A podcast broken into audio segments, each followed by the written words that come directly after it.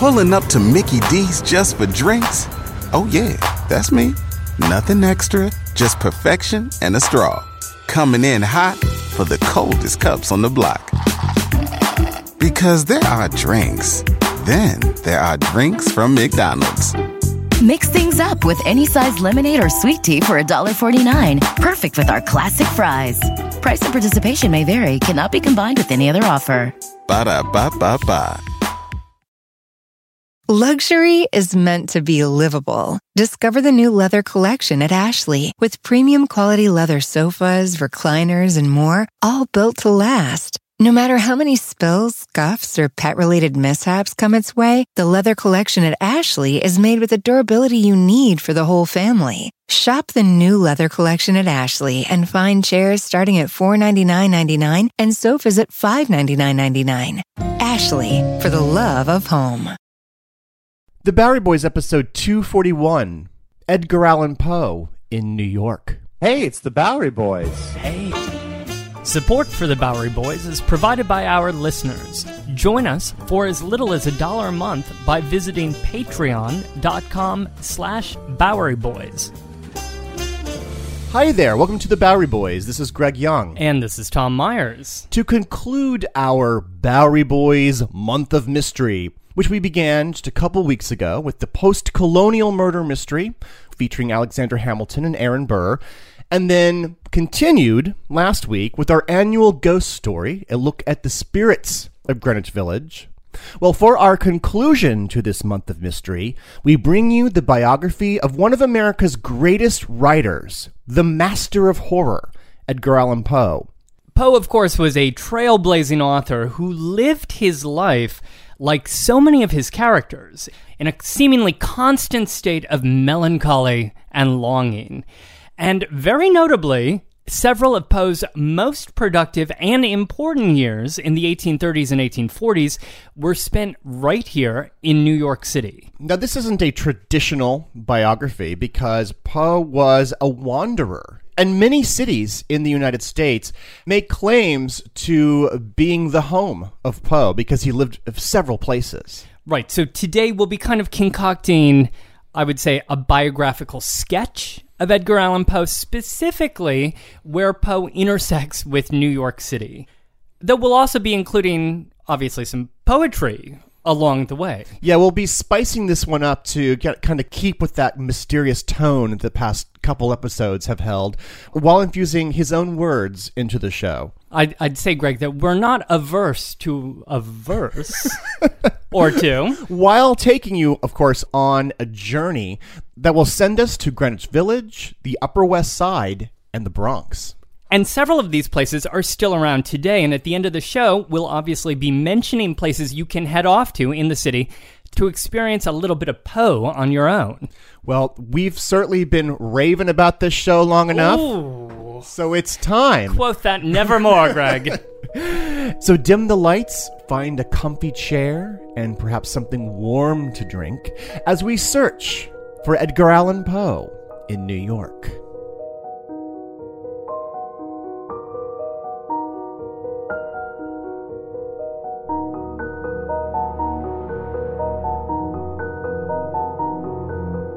The following poem by Edgar Allan Poe appeared in print the year of his death, 1849. The name of the poem is El Dorado. Gaily bedight, a gallant knight, in sunshine and in shadow, had journeyed long, singing a song in search of El Dorado. But he grew old, this knight so bold, and o'er his heart a shadow fell as he found no spot of ground that looked like El Dorado. And as his strength failed him at length, he met a pilgrim shadow. Shadow, said he, where can it be, this land of El Dorado? Over the mountain of the moon, down the valley of the shadow. Ride, boldly ride, the shade replied, if you seek for El Dorado. so that poem, El Dorado, was published the year of his death in 1849. Correct. But the story of Edgar Allan Poe in New York actually begins on the year of his birth, 1809. He was just a few months old when he made his very first appearance in New York as part of a theatrical troupe. Oh. Performing at several theaters, but most notably the Park Theater, which was New York's first theatrical playhouse, which opened in, on Park Row in 1798. Down by today's City Hall. Yeah. He was there, of course, because his parents were two married actors, Eliza Poe and David Poe, and they performed in a variety of different roles that summer. Now, Edgar had been born on January 19th, 1809, in Boston, and was, you know, hanging out in the dressing room as his parents delighted audiences on stage. Or at least one of them did, because Eliza was the brilliant one. She had star quality, but David, father, however, was critically bashed, was a terrible actor, and a very troubled man. So that summer in 1809, David left the family, never to be seen again. So Poe is left the year that he's born with his mother, living the life of an acting family on the road. Yes, and for a time, uh, Eliza toured the country with her young child, with her children, and performed on the stage and had a very promising career. But by 1811, she was seriously suffering the effects of tuberculosis. By this time, she was in Richmond, Virginia, relying on the kindness of townsfolk to support her family. Unfortunately, Eliza Poe died on December 8th, 1811. Regrettably, she would be the first of many women in Edgar's life to die of tuberculosis, which would cast this pall over his creative ambitions throughout his entire life. At her death, he and his two siblings were sent to different families here in Richmond, Virginia. So Edgar is only two years old here, and he's being sort of adopted by this family in Richmond, which I, f- I forget that Edgar Allan Poe is kind of known as a Southern writer. It's hard right? to- He has yeah. a Southern history. Well, we think of this image of him as being gothic mm-hmm. and morose, but he actually had a southern accent for most of his life. Not a Bostonian accent. No, even though he was born there. No, he went to live with a Scottish merchant named John Allan, where he would get his middle name, and wife Fanny. And he was schooled in the ways of being a young Southern gentleman. He lived quite well, he, as best as they could provide, although he was not actually adopted by the Allans. Mr. Allan even took Edgar to London to live for several years until the year 1820. Well, this all sounds like a very prosperous upbringing. Yeah, this period of his life definitely runs counter to a lot of perceptions we have of Poe.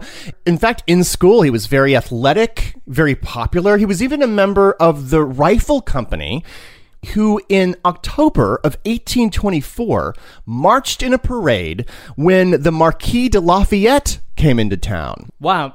So this is taking place during Lafayette's big triumphant tour through the United States in 1824. Yeah, I mean, a They're celebrating the revolution. Right, isn't that amazing to keep put, put him in context at the tail end of the mm-hmm. lives of these founding fathers?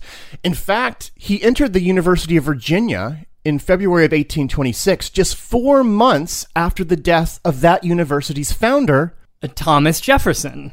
However, in school, his relationship with John Allan got very sour, largely due to the support and affection that Edgar didn't think he was receiving from Mr. Allan. And this only got worse when Fanny Allan, who had really been the one who was doting on Edgar his whole life, died in 1829. Yet another tragic death by tuberculosis. So a lot of sadness already. 1st he mm-hmm. loses his well, both of his parents, but his mother and then his adoptive mother. When does his story take him to New York? he would come to New York to live in the year 1831. Now, a couple years before this, in 1829, Poe leaves Richmond to try to make a name for himself, and he goes to Boston and Baltimore. And during these journeys, where he's trying to really find his voice, mm-hmm. he actually publishes very small journals with very limited press runs. But these are his first stabs at being a poet. So he already knew at this age. He's 20 years old here in 1829. and Yeah, he knows he uh-huh. wants to be a poet and a writer. Yeah, he knows these are where his talents lie. His creative juices are really flowing. So then he does something that's, I think, a little curious, and that is he enters the U.S. Military Academy in West Point, the famed military academy, of course, on the Hudson River, which is just many miles north of New York City. Why is that curious? Well, imagine a world where he had completely succeeded at West Point and there had been absolutely no issues, and he would have perhaps gone on to a profession in the military. Mm-hmm. However, instead, quarrels with his adopted father, here, John Allan, and a series of neglected responsibilities on his part led him to be discharged in March of 1831. And it's from there that he heads down south to New York City. So he gets basically tossed out of West Point and Yeah. and heads to New York. Yeah, but now he's he wants to be a writer, so that's a p- great place for him to go. So that spring, he lived we don't know where exactly, but somewhere around that old parade ground and a farmhouse that became a way station known as Madison Cottage. All of that would be plotted out to become Madison Square Park. Now he he'd certainly made an impression on his friends up at West Point. Again, he has this like a jovial personality. At least at this point in, in his life, uh, he actually collects money from his friends at West Point so that he may produce another book of poetry. It's like a GoFundMe campaign. all yeah exactly like all your friends are giving you money because they want to they want to buy this book right so there was a publisher named elam bliss and anyway in 1831 they bliss published poems by edgar allan poe you could have bought it for 75 cents and it was dedicated to the u.s corps of cadets so he succeeded. He put out a book. His his old pals must have been thrilled. Actually, they were kind of disappointed. They thought it was going to be like a funny book about West Point, like life in West Point in poem form. Uh-huh. And instead it had poems like Tamerlane, which is not funny at all. Oh, not what they expected. Not a, no, not at all. He left New York for a time and began working in Baltimore and then Richmond. The 1830s was a seemingly golden age to to work in publishing because you had penny press and periodicals and journals of all different stripes being published. Poe actually got work as an editor and eventually as a critic and even managed to publish some of his short stories for the very first time during this period. This period being the mid 1830s. Right. In fact, in 1835, he got one of his most significant positions as a critic for the Southern Literary Messenger, where he, let's just say, he gained a lot of confidence as a critic of other people's writing. and that's something that's really interesting about Poe. Throughout his career, he held other editorial positions. He was often employed as an editor mm-hmm. or as a literary critic, even while he was writing poems or short stories. But throughout his career, he was paying his bills by working with words, and that makes him unique in the history of American letters because he really goes down as the first major writer who supported himself purely through writing. Mm-hmm. and is pretty much the model for most writers in New York City today. Right. Even though he would throughout his life have moments where he doubted himself and ran off and tried to get a job, you know, in the army or someplace mm-hmm. else because he thought he needed to have a steady income. I can relate to that, I think. Now, also during this period, he began living with his aunt, a woman named Maria Clemm or Mariah Clemm, and her daughter, Virginia. Now, there have been thousands of pages of analysis written about the relationship between 26 year old Edgar Allan Poe and 13 year old cousin, Virginia. And whatever their motivations were for what they were about to do, but in 1835, it is believed that they got married in a private ceremony when she was 13, and then a public one in Richmond the following year in 1836. Okay, wait, she was 14, he was 27 at that time. Mm-hmm. Was this kind of thing common? You know, let's just say it was highly unconventional for the day. Uh, He actually had an unconventional relationship with both of these women. Mariah essentially served as Poe's agent. She went out during the day looking for writing assignments for him. Which is fascinating. Um, but quick question Mariah or Maria? It's spelled M A R I A. Right, but I've heard scholars pronounce it as Mariah. So why don't we just say Ms. Clemm going forward? Miss, Mrs. Clemm. So Poe seemed so reliant on her mm-hmm. that he may have married Virginia to prevent her from being married to another and essentially kind of losing them as a family unit. Interesting. Virginia, though, was eternally devoted to Poe her entire life, through good times and bad, and there were a lot of bad times, through poverty and unemployment. Two concepts that were quite familiar with Poe in 1837 when he and the Clemms decided to move to New York City. And they would move, all of them, into an apartment at Waverly Place and 6th Avenue in Greenwich Village. And there they lived on one floor, uh, sharing their space with a very well known bookseller at the time, a man named William Gowans. Poe had had some contact with other writers at the time, and his close proximity to his neighbor here, a bookseller, put him into a contact with a network of writers and booksellers in New York City. And really, he started networking. You know, for example, on April 2nd of 1837, attending a banquet for authors that was being thrown by booksellers to sort of celebrate the authors of New York. Because by this time he had a little bit more of a reputation and a cachet from the three or four years in which he has been published and, and well read by New Yorkers. He wasn't a complete unknown. So that's when he lived at Waverly Place in the village. But the history of the Poe family and their residences in New York is a bit complicated because really they move around a lot. The finances get very tight at times. They move to different apartments. They live in boarding houses. So you see a lot of contradictory information. Well, and to underscore what will be said a million times in this show, they were not wealthy. So they had to move around by necessity. Right. Money was one, but not the only reason that they would move around town. Now, later that year, they moved to another location at 113 and a half Carmine Street, also in the village. Uh, we know that Poe was struggling to find a, a, job in editorial work somewhere at one of the city's newspapers or magazines. He continued reviewing books, writing short stories and poems.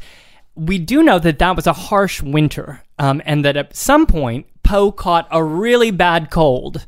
This is the kind of detail we know, Greg. we don't know exactly where he lived, but we know he caught a cold. Well, he was sick a lot, so it's not. That's it's, true. Well, and the heating was bad. I mean, ima- imagine like a bad winter in those quarters in the village. It set Poe off to the Northern Dispensary on Christopher Street, a building that still exists today, uh, where he sought treatment. And that's on Christopher Street, right next to Christopher Park, the site of Stonewall National Monument. Now, the next year in 1838, he did put out another book called The Narrative of Arthur Gordon Pym. But this one, like the last, didn't really sell very well. And so, money being tight, Poe decided again to move the family outside of the city. So, this was the first big chapter in New York coming to a close. They move off to Philadelphia in 1838. Now, he stayed outside the city from 1838 until 1844. During those six years, a lot happens in Poe's mm-hmm. biography, in Poe's career and life as a poet and author. But let's just say here, with some taking some broad strokes, while they were in Philadelphia, Poe and his family struggled to keep themselves fed. Um, he briefly gave up on writing, you know, trying to find any other job that could provide a more constant income but he came back strong. He wrote his literary criticisms and his own poetry and his own prose. He co edited a magazine called Burton's Gentleman's Magazine, uh, for which he wrote stories, including his famed short story, The Fall of the House of Usher. A collection of his stories came out in 1840, and the next year, uh, he was named one of the editors of another magazine called Graham's, for which he wrote literary reviews and fiction, including The Murders of the Rue Morgue in April of 1841, a story in which he might have just invented the popular detective genre. That story is popularly claimed to be the first detective fiction ever written. And unfortunately, it was written in Philadelphia. now, the next year in 1842, his wife, Virginia, while she was singing, burst a blood vessel and from that moment on, she would never really be fully healthy again. Meanwhile, Poe had difficulties with his publisher. He lost his job at his magazine, but he continued to write criticism and fiction. Including in 1842, he wrote a story that was based on the sensational murder of Mary Rogers in New York City, uh, his short story, The Murder of Marie Roget, which came out in 1842. And many years ago, I recorded a Bowery Boys podcast on the very subject of this murder and Poe's connection to this crime and how he sculpted this fictional version of the murder. So scroll back through your Bowery Boys feeds and you can access that episode. So that takes us to 1842, and he's in Philly. Right. right? And the next year, he starts contributing to another magazine out of Boston called The Pioneer, for which he wrote short stories such as The Telltale Heart and Lenore. So he's getting published far and wide here. And these are many of the classics that we know today, and they're all being produced in this short period of time. And the whole time, he's also trying to start his own magazine called Stylus. He's, he does this throughout his entire career. He talks to other writers, he tries to raise money from publishers. And in moments of dejection, he also does things like in 1843, running off and starting to study law. Because again, he wanted more stable income. Well, that could have also changed the story if he became Edgar Allan Poe Esquire. he didn't write for Esquire. he could have. But when did he move back to New York? At what time? That was in April of 1844 when Poe and Virginia moved back to New York and they rented a room at 130 Greenwich Street. They were soon joined by Virginia's mother, Miss, who I'll call Mrs. Clemm, Yes. uh, along with Kate, or Katerina, the cat. He's now an established writer. So what is he doing here in New York, here on Greenwich Street? Yes, he was an established writer, but it, you know, just because he was being published didn't mean that times were easy for him. He was still very much struggling. He was an editor at a newspaper called the Sunday Times. Uh, and he was also writing dispatches that were carried in other newspapers. For example, he wrote pieces about his experience in New York for the Columbia Spy of Columbia, Pennsylvania. Really, he wrote about New York. Do you happen to have an excerpt? Why, in fact, I do, Greg. This is from 1844. Listen to how he describes this part of Manhattan that's north of the city at that point, um, and over sort of near the East River. So I imagine around like Murray Hill and over by the East River.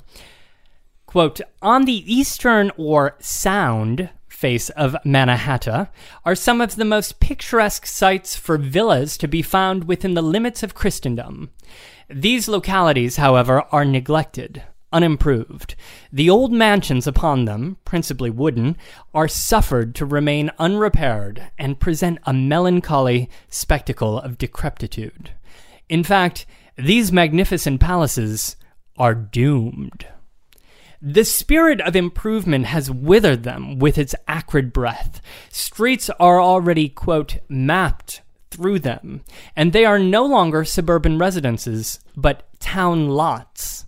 In some 30 years, every noble cliff will be a pier, and the whole island will be densely desecrated by buildings of brick with portentous facades of brownstone, or brownstone, as the Gothamites have it. And was this published in his blog, Edgar Allan Poe's Vanishing New York? Yes, that was published on his blog, Edgar Allan Poe's Vanishing New York. No, but much like writers today, Poe was looking around and seeing a city changing before his very eyes. And obviously, in the 1840s, with immigration really starting to kick in here, the city having gone through a big boom from the opening of the Erie Canal, the city was transforming and, and streets were being mapped out. Cliffs were being erased from the landscape. It must have been a fascinating time to be a writer. But should be noted that we've only alluded to so far is that Poe had other struggles going on, personal demons. In particular, he had a growing problem with alcohol. Most likely brought up as a way of medicating through mental illness. He had a lot of stress in his life. And as a creative writer, of course, he was really struggling and reaching for alcohol to soothe his problems. In fact, just a couple years earlier, in June of 1842, Poe came back to New York just by himself looking for work and essentially drank himself into oblivion. He had what they called an alcoholic amnesia and was drunk for several days and la- was later found wandering through the forests of Jersey City. So he had a very serious problem that would be haunting him throughout the rest of his career and the rest of his life in New York. And and you see this in his correspondence with his mother-in-law slash aunt, Mrs. Clemm, where he writes about how little he's had to drink, or how he steered himself away from drinking. So that could have also been one of the reasons why he liked to have this maternal figure so close to him. She kept him in line. So it's 1844, and they were living on Greenwich Street. Right, but the get this, the lodgings in the village were too expensive. so and and Virginia Yeah. wasn't feeling well. So they decided that June to move up the island out of town to get a little bit of fresh air in the countryside. And Manhattan still had a lot of countryside back then, so where exactly did they stay? They moved off to a farm that was owned by Patrick and Mary Brennan, uh, which, you know, this was long before the streets were mapped out. Um, but it the, the farmhouse itself sat at about today's Broadway and West 84th Street, although their property included 216 acres of farmland. It stretched from about 200 feet west of Central Park all the way over to the river. Was this a boarding house type of situation, or No, the Brennans didn't even normally take on lodgers. They were a pretty well off family. They decided to make an exception for the Poe family because Mrs. Brennan found Edgar's conversation to be most entertaining and charming. And he was already developing a reputation as a writer. According to 1903 biography of Poe, the farm was a picturesque spot. Uh, the neighboring territory was considered to be a sort of uh, summer resort where a number of people, you know, migrated in hot weather. So Poe and Virginia, who was ailing at the time, and her mother and the cat all moved to the Brennans' farmhouse. According to W.F. Gill's Life of Poe, quote, it was a lone house, high upon a bluff and commanding a grand view of the slope and of the river. And it was here, at the Brennan farmhouse, where Poe started writing his masterpiece, The Raven.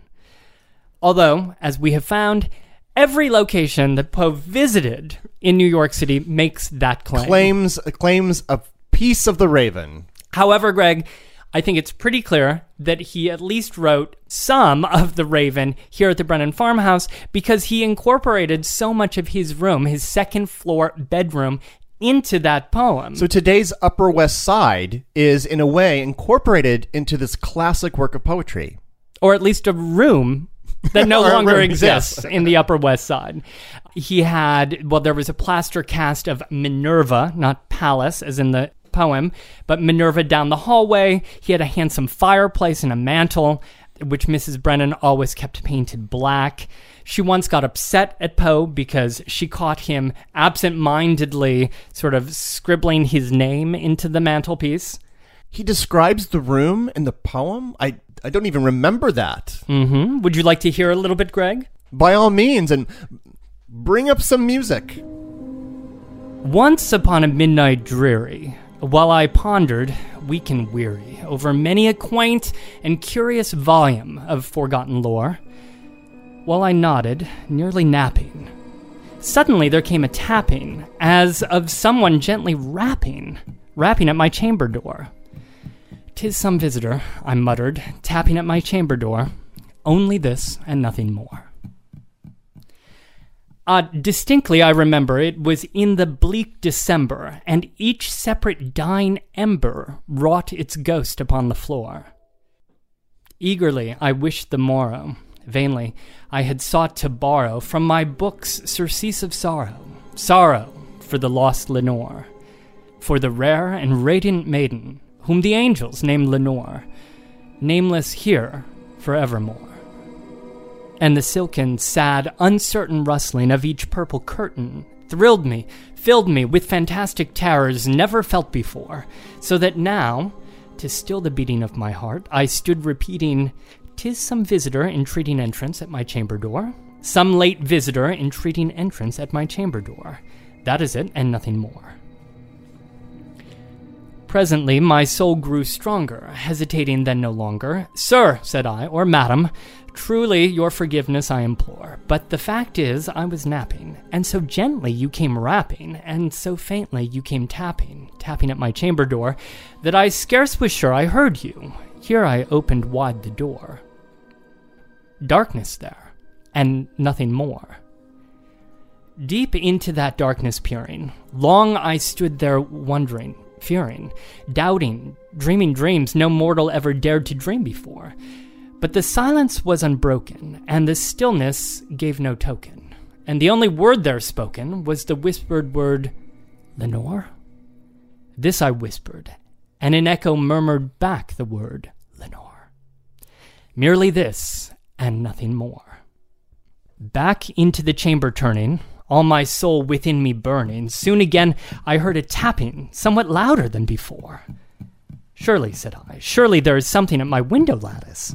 Let me see then what thereat is, and this mystery explore.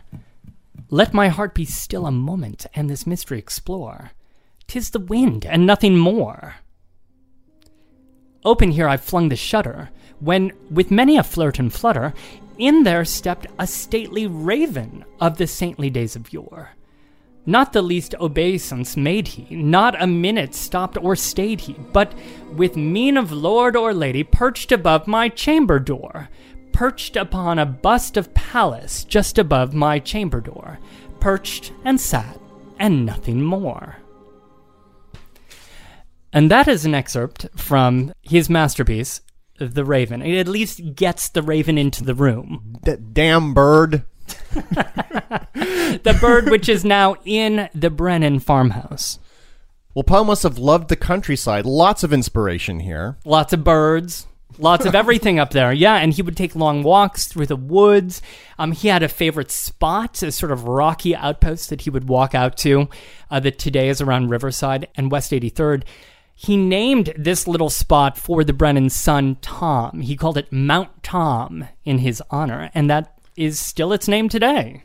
But he was making regular trips right back down to New York. Well, not when he didn't have to. At least it sounds like he really enjoyed his time outside the city, perhaps so much so that his mother in law found him another job. You mentioned that she was sort of his mm-hmm. agent. She was. She wanted to get him back to work. So she found him a job at the new newspaper called the Evening Mirror downtown. He was a mechanical paragraphist, a kind of editor. He condensed pieces.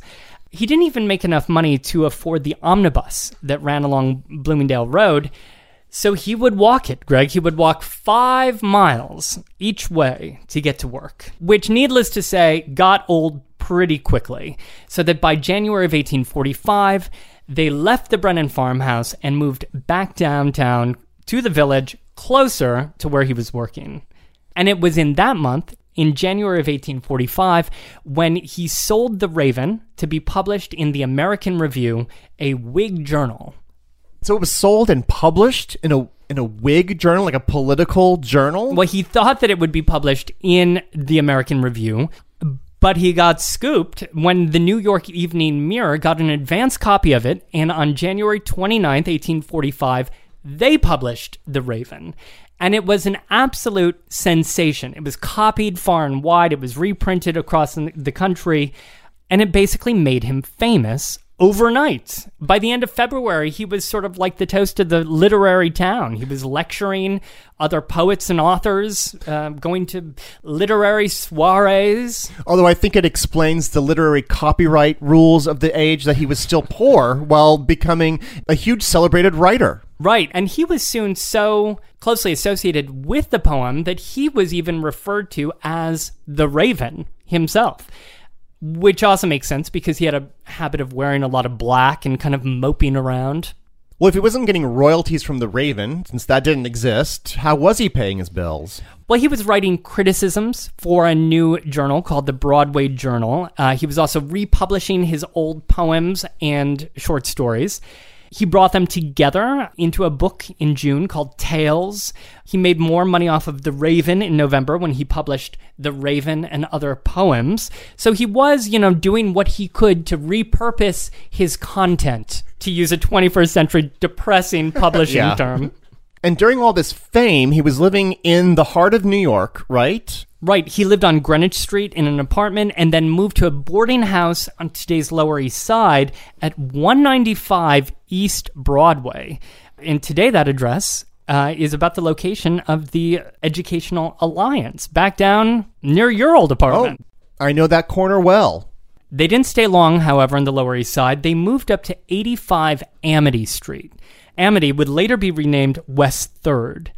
Now, 85 Amity had a small yard, um, which allowed for a little fresh air because, of course, Virginia was still not well. And the family stayed here in this small house for eight months. But unfortunately, Virginia's health continued to deteriorate, and the family looked for something new that was affordable off in the countryside where she could hopefully recover.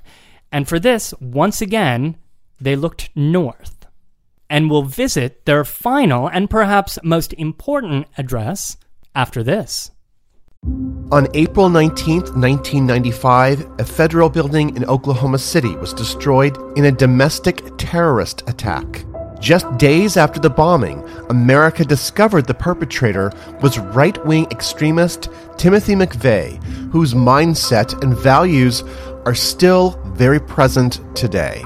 It's an American tragedy, but one I still remember very vividly. But there is so much more to the story than what you might remember. Take a deeper look into this moment of history with the podcast Homegrown OKC, hosted by Jeffrey Toobin and based on his book. The Homegrown OKC podcast is about better understanding the political environment in our country today. In particular, I found fascinating all the original archival footage used in the show, sounds which brought me back to that time, but with a richer understanding of events. These episodes were thrilling to listen to. That's Homegrown OKC. To listen, search for Homegrown OKC in your podcast app. That's Homegrown OKC. In the decades before the Civil War, slavery's grip on America tightened.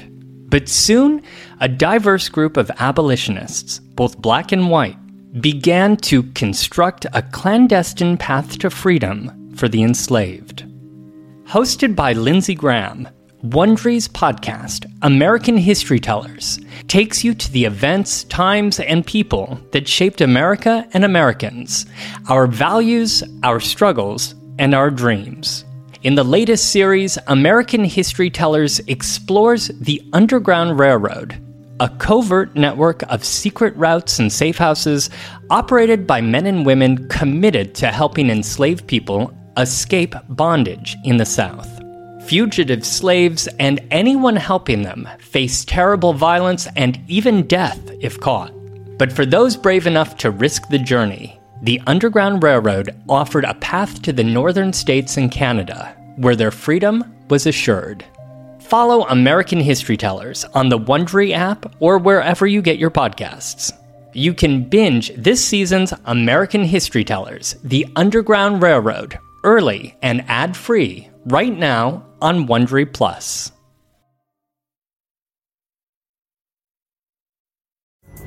Pulling up to Mickey D's just for drinks? Oh, yeah, that's me. Nothing extra, just perfection and a straw. Coming in hot for the coldest cups on the block. Because there are drinks, then there are drinks from McDonald's. Mix things up with any size lemonade or sweet tea for $1.49. Perfect with our classic fries. Price and participation may vary, cannot be combined with any other offer. Ba da ba ba ba. And finally, if you're a fan of the Bowery Boys podcast, well, you probably love podcasts. You probably have a few in your queue, and you may even love history podcasts in particular.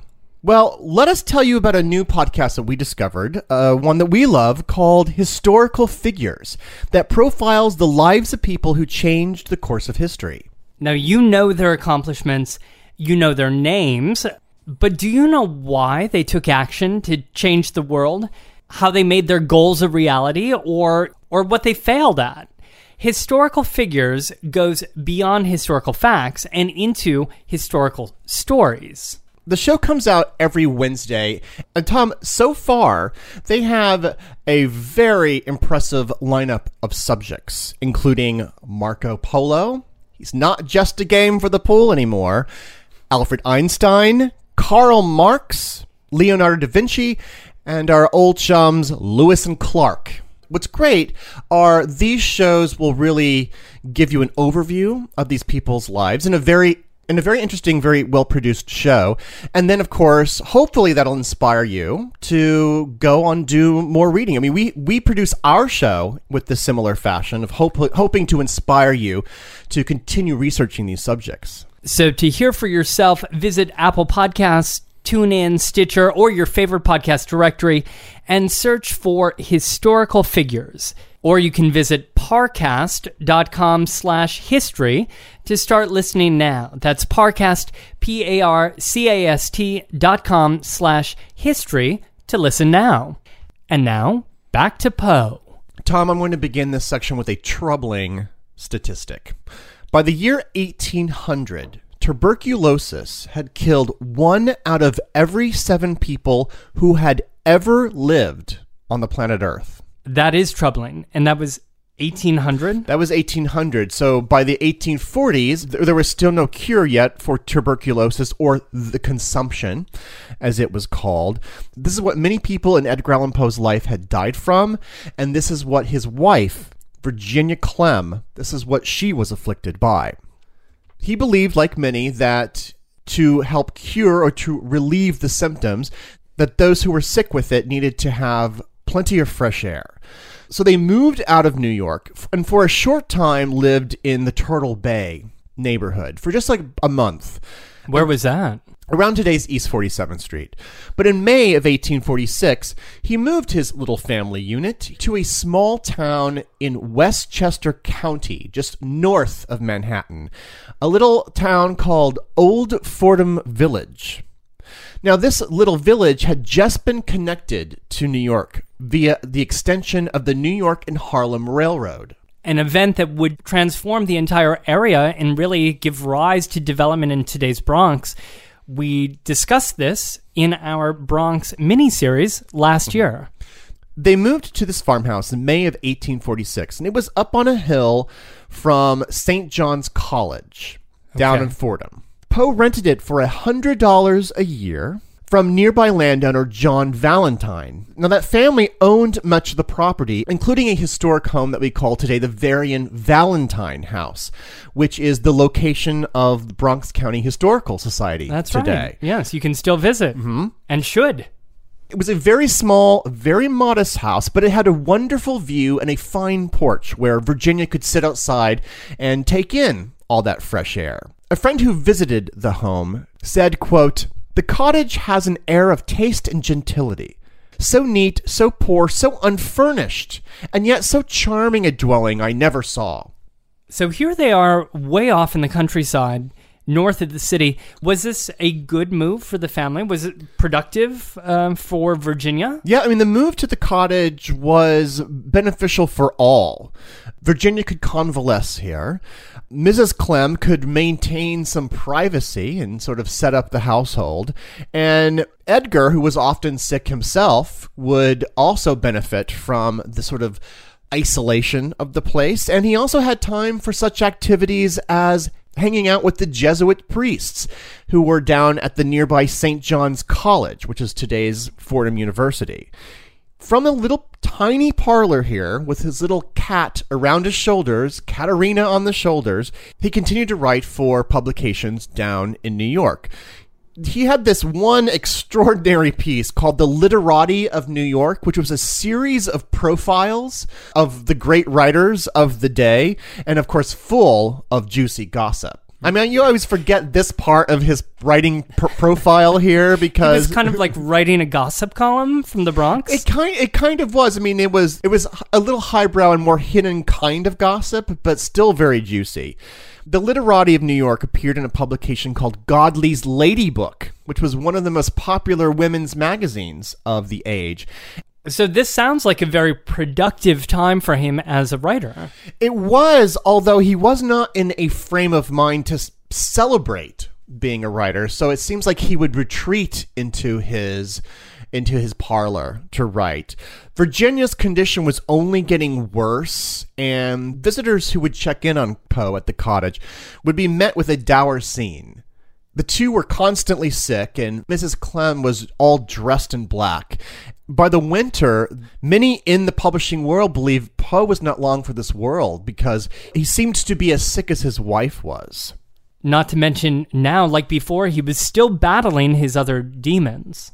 Well, it was on January 30th, 1847, in the small bedroom on the first floor, that Virginia Clemm died after a night of great pain. What's especially tragic to me is that Poe doesn't have enough money to purchase a coffin for his dear wife. A poet friend has to buy one for the family and even buys proper mourning attire for Poe and Mrs. Clemm. Virginia was buried in the Valentine family vaults, which was contained in the burial ground of Fordham Manor Dutch Reformed Church. So she was basically buried in the landlord's cemetery plot. Because they couldn't afford their own. So, there at the burial on February 2nd, 1847, Poe wore as his cloak the very blanket which had wrapped Virginia at the time of her death. For many nights afterwards, Poe would steal away into the darkness. He would flee the cottage and he would run to the burial ground, run through the snow, and throw himself upon the grave of Virginia where she was buried. And this whole time, Poe himself was also sick, right? What what exactly was he ailing from? Well, they didn't have the terminology, and but what they called it in the press back then was brain fever. So Virginia died in January of 1847. Did Poe and his mother-in-law stay in the cottage? Yeah, they they remained there at the Fordham College for many more months with his health coming and going in wildly divergent moods. Like one moment he would be like, I'm taking my career back. I'm going to be better than ever. And then the next moment he would have a terrible episode. As you mentioned earlier, he was known to walk several miles into town from mm-hmm. the old Brennan house. Well, he would continue this rather ambitious journey walking into New York from the Bronx. From the Bronx, walking south from the cottage, and now you could walk directly from the Bronx thanks to the construction of the High Bridge, ah. which was ah. part of the Croton Aqueduct system. He w- frequently walked over, in fact, loved the High Bridge. It was one of his favorite spots in New York. As the poet Sarah Helen Whitman wrote, quote, a walk to High Bridge was one of his favorite and habitual recreations. He was accustomed to walk there at all times of the day and night, often pacing the then solitary pathways for hours without meeting a human being. He would walk all the way from the Bronx over the High Bridge to lower Manhattan to offices. and it's, by the way, a pretty distance between the cottage today and the High Bridge. So that alone is kind of a, a magnificent walk. Talk about stamina. Tom, there's also a rocky outcropping east of where the cottage was, where Poe would sit for many hours. So it's also similar to like Mount, Mount Tom. Tom. He right. liked his outcroppings as Mrs. Whitman said again, quote, Here through the long summer days and through solitary starlit nights he loved to sit, dreaming his gorgeous waking dreams, pondering the deep problems of the universe. This, by the way, this spot is located today in the New York Botanical Garden. So so he's taking long walks, he's sitting on outcroppings and thinking deep thoughts. Was he still writing? He managed to still create some of what we would consider some of his greatest works, including The Bells, Ulalume, and Annabel Lee, which of course many believed to be written about Virginia. There were actually many women who thought that they were the subject of this poem. It was many and many a year ago, in a kingdom by the sea, that a maiden there lived whom you may know by the name of Annabel Lee. And this maiden, she lived with no other thought than to love and be loved by me. I was a child and she was a child in this kingdom by the sea, but we lived with a love that was more than love, I and my Annabel Lee, with a love that the winged seraphs of heaven coveted her and me. And this was the reason that, long ago in this kingdom by the sea, a wind blew out of a cloud, chilling my beautiful Annabel Lee, so that her high-born kinsman came and bore her away from me to shut her up in a sepulchre in this kingdom by the sea. The angels, not half so happy in heaven, went envying her, and me, yes, that was the reason, as all men know in this kingdom by the sea, that the wind came out of the cloud by night, chilling and killing my Annabel Lee. But our love is stronger by far than the love of those who were wiser than we, of many far wiser than we. And neither the angels in heaven above nor the demons down under the sea can ever dissever my soul from the soul of the beautiful Annabel Lee. For the moon never beams without bringing me dreams of the beautiful Annabel Lee. And the stars never rise, but I feel the bright eyes of the beautiful Annabel Lee. And so all the night tide I lay down by the side of my darling, my darling, my life and my bride, in the sepulchre there by the sea, in her tomb by the sounding sea. Now, you sort of alluded to this, Greg, when you mentioned that many women thought that they were the subject of Annabel Lee. You know, it's commonly thought that it's Virginia, and that would make sense because after Virginia's passing, and although Poe was deeply saddened and troubled by his loss, he still did try throughout 1848 and in his last year in 1849 to reignite some old relationships, to try to find somebody to love. He was searching for love. He was writing poems for new and old loves, wandering the East Coast, delivering lectures because he was quite well known, but really searching for somebody or, or for someone, including a Mrs. Shew who lived in New York, a Nancy Locke Heywood Richmond who lived in Massachusetts, he fell in love with a, another eccentric poet who you already mentioned, Sarah Helen Whitman, who lived in Providence, um, and to whom he composed a poem called To Helen. He was even engaged to marry her, uh, but this fell apart. Now, in 1849, he took a trip down to Philadelphia, where he drank too heavily and became very sick uh, before continuing on to Richmond, Virginia. There in Richmond, he socialized quite a bit. He had family there. He revisited his childhood sweetheart, Elmira Royster Shelton, to whom he proposed marriage again. He was constantly searching for companionship. And meanwhile, he was still giving lectures on poetry, including in Richmond. And from there, he headed off to Baltimore by boat, which he reached on September 28, 1849. Now, there are conflicting accounts of what happened once he reached Baltimore in late September of 1849. He attended a birthday party. Um, he got very drunk at the party. But somehow, on October 3rd, which was an election day, Poe was found very, very sick in a polling station in Baltimore. He was delirious. He was not making any sense. And just four days later, on Sunday, October 7th, 1849, he died. A funeral was held the next day in Baltimore, and he was buried in the family lot in the Presbyterian Cemetery in Baltimore.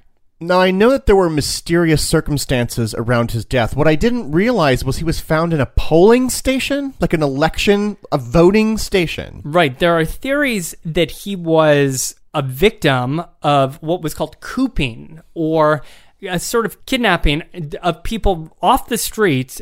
And this would take place around election days.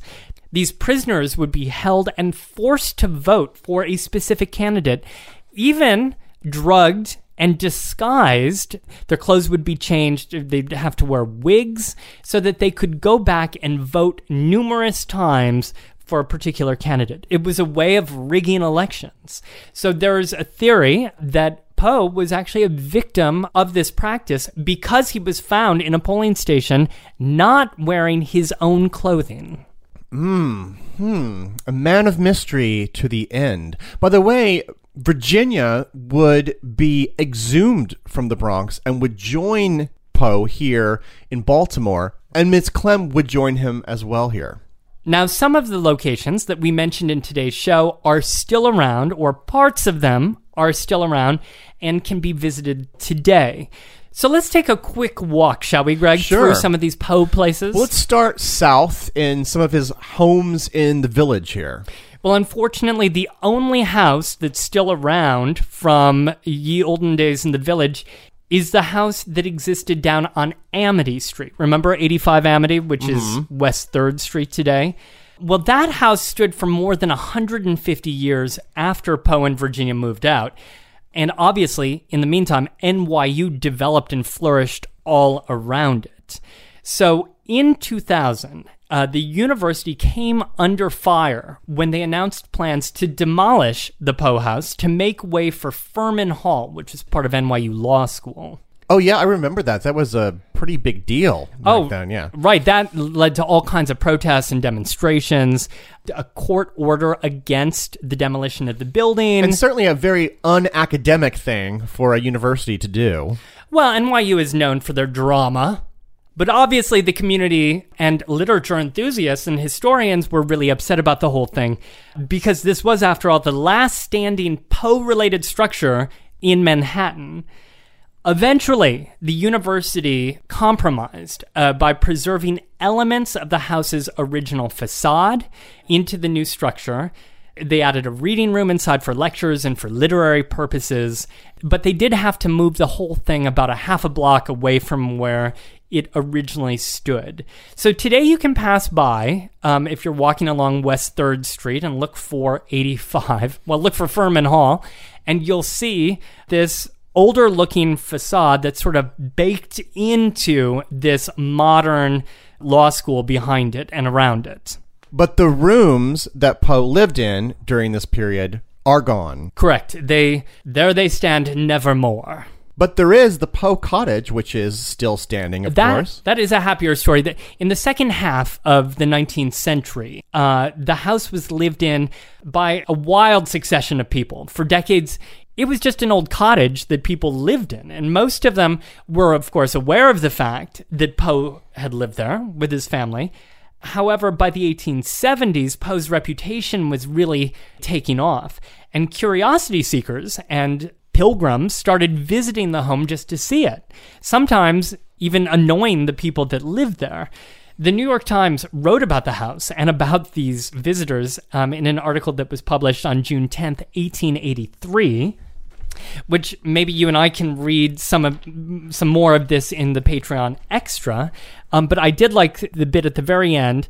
It mentions that Mrs. Clemm sold Poe's furniture, by the way, after his death to several neighbors in the area, and that they were now cherished items in the neighborhood.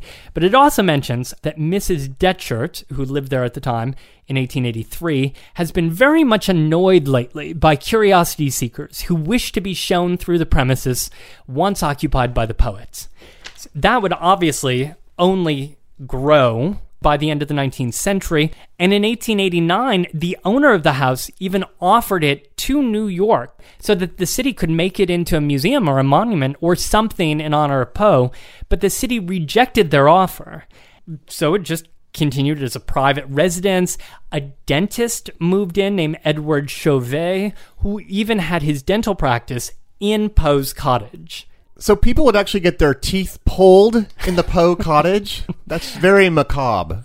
But the dentist, Edward Chauvet, did finally convince the city in 1913 to take over the house and make it a museum to the poet. And they did, and they even, in 1913, moved the house about 450 feet north across the street into a park that had been dedicated to Poe in 1902 called Poe Park.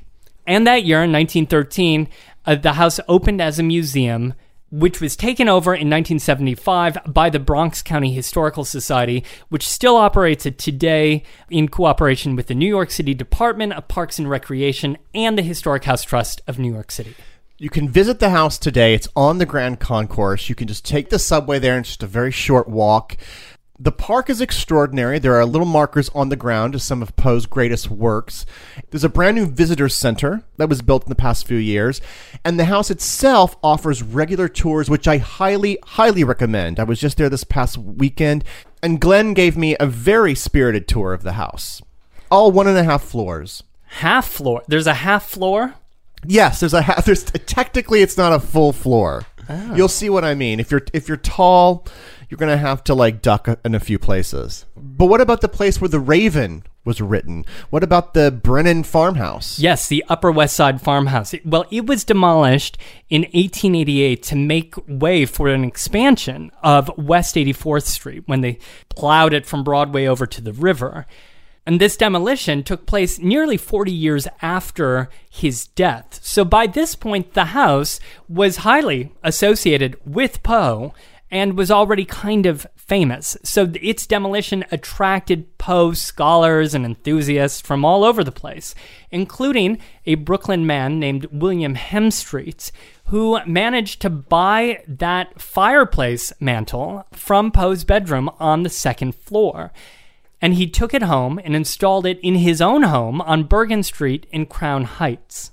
Now, I should mention that today you can actually find a plaque at 84th and Broadway on the northwest corner that was placed there by the New York Shakespeare Society. And it says that this is the spot of the former Brennan farmhouse. However, there's a plot twist here, of course, because another building across Broadway also claims that they were the site of the old farmhouse and that it was east of Broadway, not west of Broadway. So there's another plaque inside the Eagle Court apartment building at 215 West 84th Street. So did the city weigh in on this important controversy of where the ho- where the farmhouse was? Well, in 1980, the city did christen the blocks of 84th Street west of Broadway as Edgar Allan Poe Street. And then the mantel where the Raven was written is now in Crown Heights. No, there's a plot twist there as well Wow. because it's a Po- what's a Poe story? Lots of plot twists. because in 1907, Hemstreet, the man who took the mantel, decided to pass it along to a respected institution for safekeeping. So he ended up donating it to Columbia University, where it sat for about a century, uh, first in a librarian's office and then in Philosophy Hall. Then it moved to Low Library, which became the admin building. So then it, it wound up in the 1970s being moved to the sixth floor of Butler Library in an office in the rare books and manuscript department.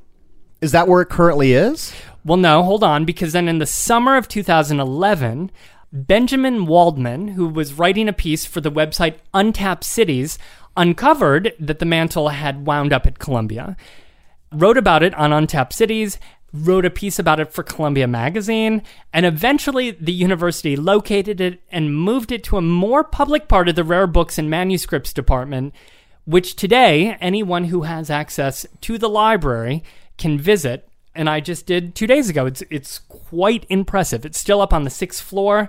You just ask the librarian in, in the rare books department if you can take a little staircase up, and there before you sits this old fireplace mantel, thick with black paint, has a tiny little plaque that reads Edgar Allan Poe wrote The Raven before this mantel.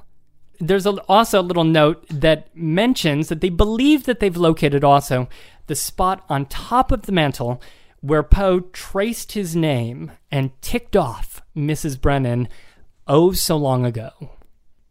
For more information on Edgar Allan Poe's adventures in New York City, check out our blog, BoweryBoysHistory.com, where I will have several images of some of the places we've talked about, including some arresting photographs of the old Poe cottage, especially during this dental period when it's actually sandwiched between other houses. It gets moved with logs in a similar style as Hamilton Grange. And so there's funny pictures of it kind of like sitting uncomfortably mm. next to more urban structures. It was a numbing experience.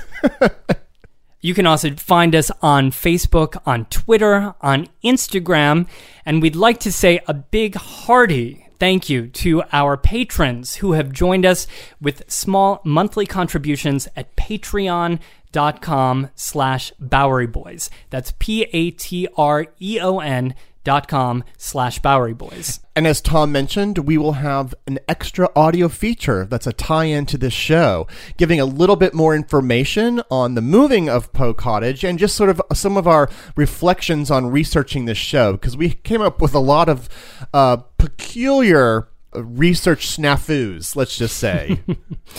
That's patreon.com slash Bowery Boys. Well, thank you for joining us for this show and, of course, our whole month of Bowery Boys Mysteries. It's been a fun couple of weeks. We hope that you've enjoyed it, and we promise that things will get a little less frightening very soon. So, thank you very much for listening. Have a great New York week, whether you live here or not. See you real soon.